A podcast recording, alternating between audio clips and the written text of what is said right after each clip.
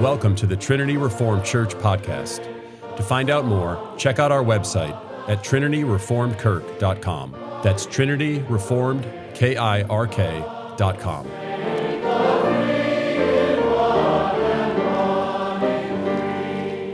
Good morning, TRC. It's so good to be home. Summer was pretty hectic for the Hicks family, but we enjoyed making some lovely memories with Jed before he left, and I got to drop him off last week.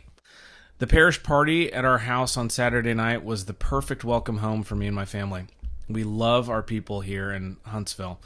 I frequently marvel at how kind God has been to answer our prayer for friendship and community here in Huntsville. It was about this time in 2019 that Bethany and I decided that we were going to give Huntsville another six months before moving. We had tried doing beer and hymns, prayer and pancakes, grill and chills at our house uh, membership at two different churches and had visited probably another 20 or so churches. And yet, we just hadn't been able to scrape together enough like minded Christian families in Huntsville to constitute a community that we felt we could faithfully raise our children in. We're so thankful for you all.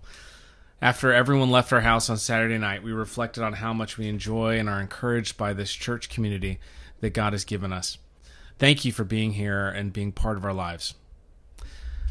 I want to share a passage of scripture and some thoughts. Uh, Pastor Wilson in Idaho preached a sermon a few weeks ago while I was in Moscow, dropping Jed off, that convicted me to my core. And the passage below was the real kicker for me Romans chapter 9, verse 30 through uh, chapter 10, verse 4. What shall we say then? That Gentiles who did not pursue righteousness have attained it? That is, a righteousness that is by faith but that Israel, who pursued a law that would lead to righteousness, did not succeed in reaching that law. Why? Because they did not pursue it by faith, but as it as it were based on works. They have stumbled over the stumbling stone. As it is written, Behold, I am laying in Zion a stone of stumbling and a rock of offense, and whoever believes in him will not be put to shame. Brothers, my heart's desire and prayer to God for them is that they may be saved. For I bear them witness that they have a zeal for God, but not according to knowledge. For being ignorant of the righteousness of God, and seeking to establish their own, they did not submit to God's righteousness. For Christ is the end of the law for righteousness to everyone who believes. Christians, we must submit to God's righteousness. This is so hard for us to do. We have our own version of righteousness the laundry list of things we do that make us holy. We may believe that we have a zeal for God, as the Israelites did, but Paul warns us that we may be like those first century Jews who were who are ignorant of the righteousness of God. We are seeking to establish our own righteousness and therefore are unwilling to submit to God's righteousness. We stumble over the stumbling stone of Christ. Israel pursued a law that would lead to righteousness through works. God sent Christ, the fulfillment of the law, and they stumbled over him, unwilling, too holy, to place their faith in Christ. Too proud of rack, rack, excuse me, too proud of racking up righteousness points through works of the law to be willing to see who the law was pointing to. It's the sunk cost fallacy I'm already too invested in this fill in the blank to stop now. But as Doug Wilson says, we must learn to, quote, repent of our virtues. We can't just repent of our sins, we must also repent of our virtues. In fact, unless we repent of our virtues, we are not truly repentant. If you still think that part of your standing before God is the good works or righteousness that you are bringing to the table, then you have not submitted to the righteousness of God. Realize that even the best of our good works is like filthy rags. Quote, We have all become like one who is unclean, and all our righteous deeds are like a polluted garment. We all fade like a leaf, and our iniquities, like the wind, take us away.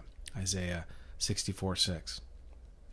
One day we'll look back on our lives with 2020 vision and realize how absurd it was that we thought we had it figured out, that we were squared away because we were adherents to the latest fashionable system, method, diet, Bible study plan, family worship structure, etc., etc., etc. We'll look back and realize that we were not much different from the little toddler proudly bringing her parents a mud pie to eat. The parents warmly accept the mud pie, but not because the mud pie itself is good, but because they love their child. Quote, But whatever gain I had, I counted as loss for the sake of Christ. Philippians 3 7.